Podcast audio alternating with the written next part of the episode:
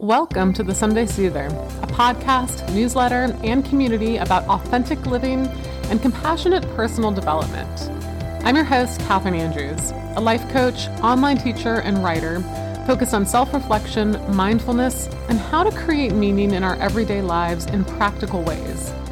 Join me weekly for conversations about personal growth, spirituality, self discovery, and self care and how we can navigate this messy world with hope and humanity. Hey, everybody, it's Catherine here. Welcome back to the Sunday Soother. So, last week I talked about a concept called thought work and self coaching in my episode on self concept and life context.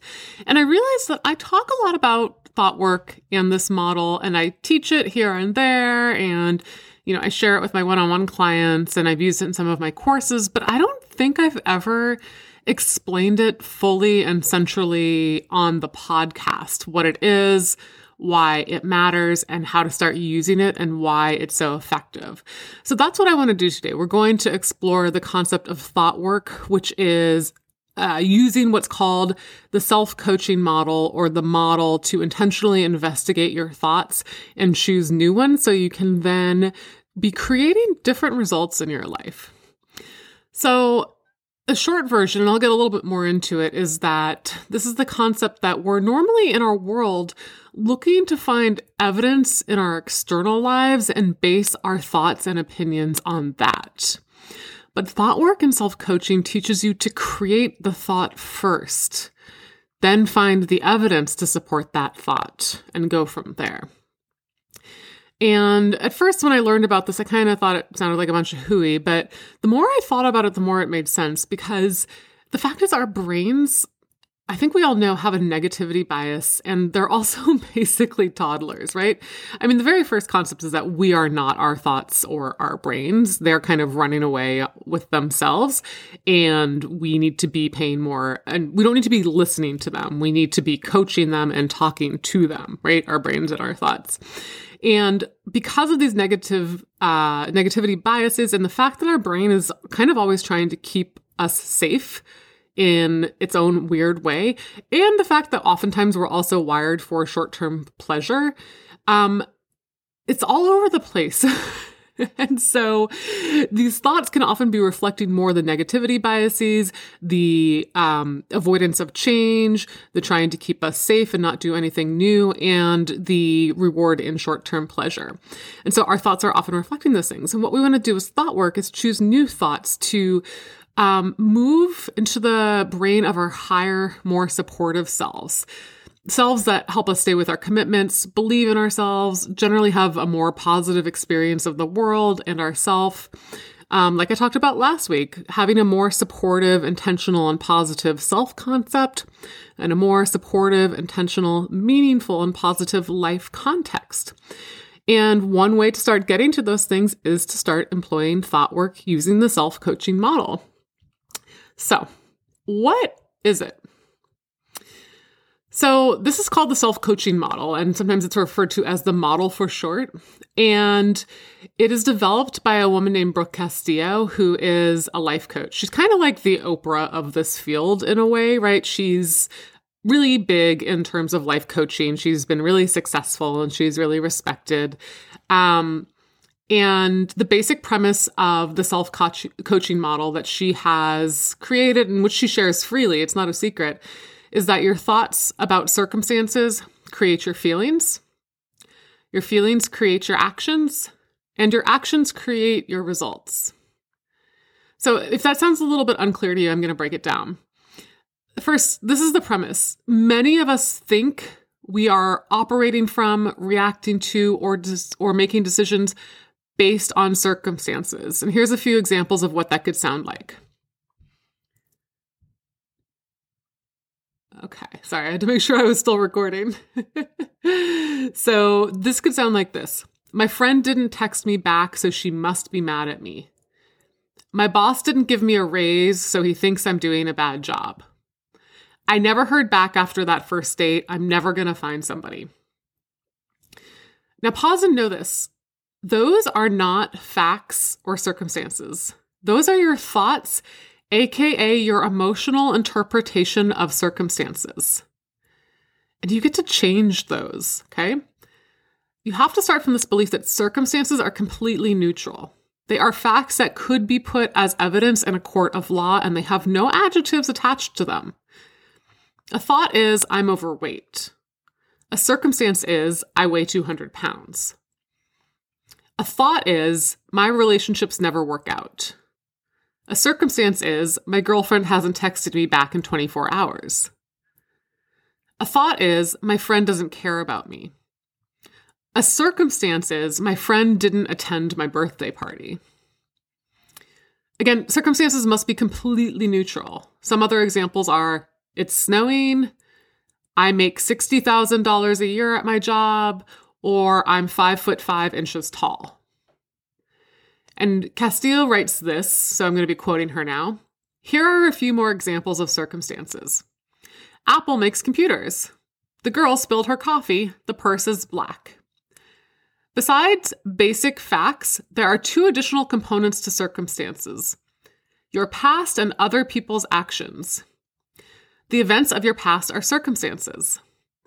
For example, if your mom came over to your house last week at 10 a.m. without calling first, that's a circumstance. It's a fact. It's how she acted and it's already happened.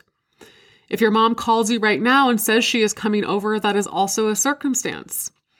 It's a fact that she made the call and it's not debatable by anyone.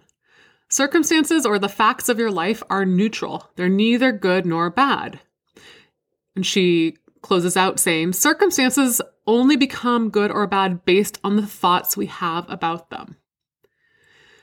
So, where we go wrong is when we try to believe our thoughts our circumstances or facts. And so that may help you to kind of understand what what are thoughts, right? Thoughts are the little voice running all day and sometimes all night in your head. And human beings have somewhere around 60,000 thoughts a day. And most of these thoughts are going unsupervised or unobserved by ourselves, like meaning we're not even aware of most of them. And typically we don't intentionally choose our thoughts. And that can be the cause of many of our problems because thoughts oftentimes, like I said, automatically tend toward the negative. And some of these thoughts may sound like, my boss is so mean. This place is a mess. I'll never get that job. I don't think she likes me. He's so rude. Okay. So Castillo refers back to her example with the mom coming over unannounced, and she writes this. For example, thinking that your mom is being overbearing by coming over unannounced is a thought. It's your opinion. Others could have different opinions about that same circumstance. You know a thought is not a circumstance if there are any descriptive words or opinions in the sentence around the facts. And even if 100 people out of 100 people agreed on the same set of facts, it's still a thought because it cannot be proven as a fact. The number of people agreeing with a thought doesn't make it a circumstance, it's still a thought. Anytime you add a qualifier to a circumstance, you are choosing to think a thought. So if you say, she has a horrible past, that's a thought no matter how many people agree with you, because the descriptor horrible is a thought about the person's past. Okay, so you may be asking, well, what's the issue here? Like, we're humans, if we're having 60,000 thoughts a day, and many of them tend towards the negative, that's kind of just being a human, right? Well, the issue comes when you understand the next step of the model. Because when we listen to and believe these automatic thoughts, we start to feel a certain way. Thoughts cause feelings in our body. A thought may cause us to feel sad, lonely, angry, joyful, powerful, motivated, defeated, or more. So, back to the mom example from Castillo. She continues to write Many people confuse thoughts and feelings. For example, if someone asks you how you felt about your mom coming over unannounced, you might say, I'm frustrated because she is overbearing. In this example, the feeling you're having is frustration. The thought you're having about the circumstance is that your mom is overbearing. Your mom coming over unannounced is not in and of itself frustrating. It's a neutral circumstance. So your thought that your mom is overbearing is what's causing you to feel frustrated. And distinguishing between thoughts and feelings is critical to feeling better. Understanding that your thoughts cause your feelings is how you learn to feel better without changing your circumstances right? So many of us think that if only we had more money, if only we had a partner, if only we lived somewhere different, if only our mom or our dad wasn't like this, if only our friend did that, then we would feel better. this is why the model is so liberating and powerful in my experience is that nothing outside of us has to change in order for us to feel better. We just need to learn to think different thoughts about these circumstances. So we have the circumstance, we have the thought, we have the feeling. And next in the model is actions.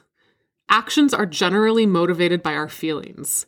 And then the actions you choose get you certain results, which is the last part of the model. So if you are feeling frustrated, you are likely to choose to act from a place of or in response to this feeling. And that action may not be the one you want or the one that's going to get you the most supportive result. You know, if we go back to the example that Castillo uses about the mom coming over, if you're frustrated in that situation, you may yell at your mom. You may give her the silent treatment for a week. You may avoid visiting her for a month. And then you have results, the final step of the model, which is coming out of our actions. So if you choose to act one of those ways towards your mom, what's the result you will get? Probably further distance, more frustration, maybe a fight. Your relationship might suffer. And this is likely not the result you want. But it was all triggered by your first thought of how she is overbearing. So let me break this down. Circumstance Mom comes over unannounced. Thought Mom is overbearing and doesn't respect my time. Feeling frustration. Action silent treatment to mom for a week. Result tension, damaged relationship. So that's like the very baseline of the model. But there are other, some other truths according to the model that you must accept. You can't control other people or things that have happened in the past. When you argue with the past, you lose 100% of the time. Nothing outside of you has the power to make you feel a certain way. It is not your circumstances, but your thoughts about your circumstances that create your experience. You attract what you think about. Feelings are vibrations in your body, Feelings lead to action, inaction, or reaction. You cannot permanently change your results without changing your beliefs. You can feel better now without anything in your life changing. And choosing your thoughts is the most important component of feeling better. What do you say? Do you got it? Maybe not yet. So let me give you a few more examples. So I use the model a lot in my relationship um, because when you're spending a lot of time with another person, they're going to annoy you and you're going to annoy them, especially if you're quarantining together or living together, right? So the other morning, my boyfriend rolled over and started snoring, snoring at 5 a.m., which woke me up. And my thought machine immediately started racing. This is so annoying. I'll never fall back asleep. How can he not hear himself? This is so loud. I should wake him up. This is disrupting my sleep, which means I'm going to be unproductive at work today. I'm so annoyed, and on and on and on.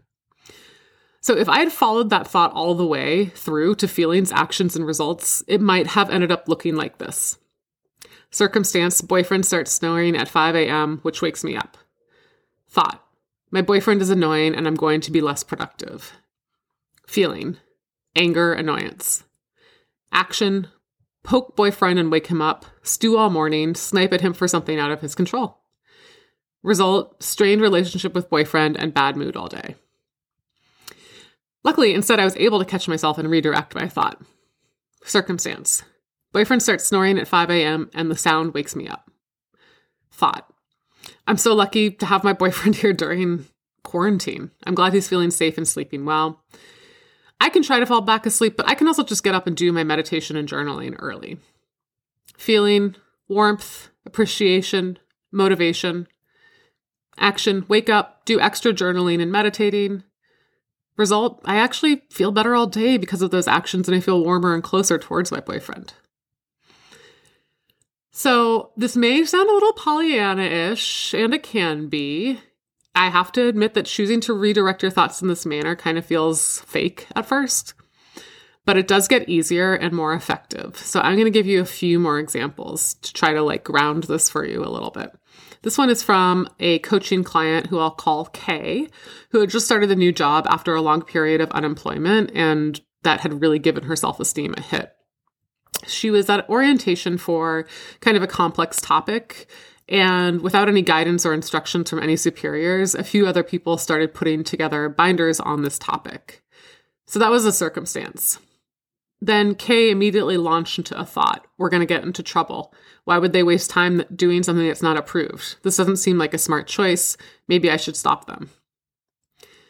This thought was leading to Kay feeling othered and anxious, which may have led her to try to control her coworkers, which may have led to the result of being othered or excluded or making a bad first impression, right? Which was kind of the thing she was trying to avoid. But she was able to catch her thought. So here's how her model went for that day. Circumstance Kay was at a new job orientation, and without instruction from superiors, other coworkers started putting together binders on the topic. Original thought we're going to get in trouble. Why would they waste time doing something that's not approved? This doesn't seem like a smart choice. Maybe I should stop them.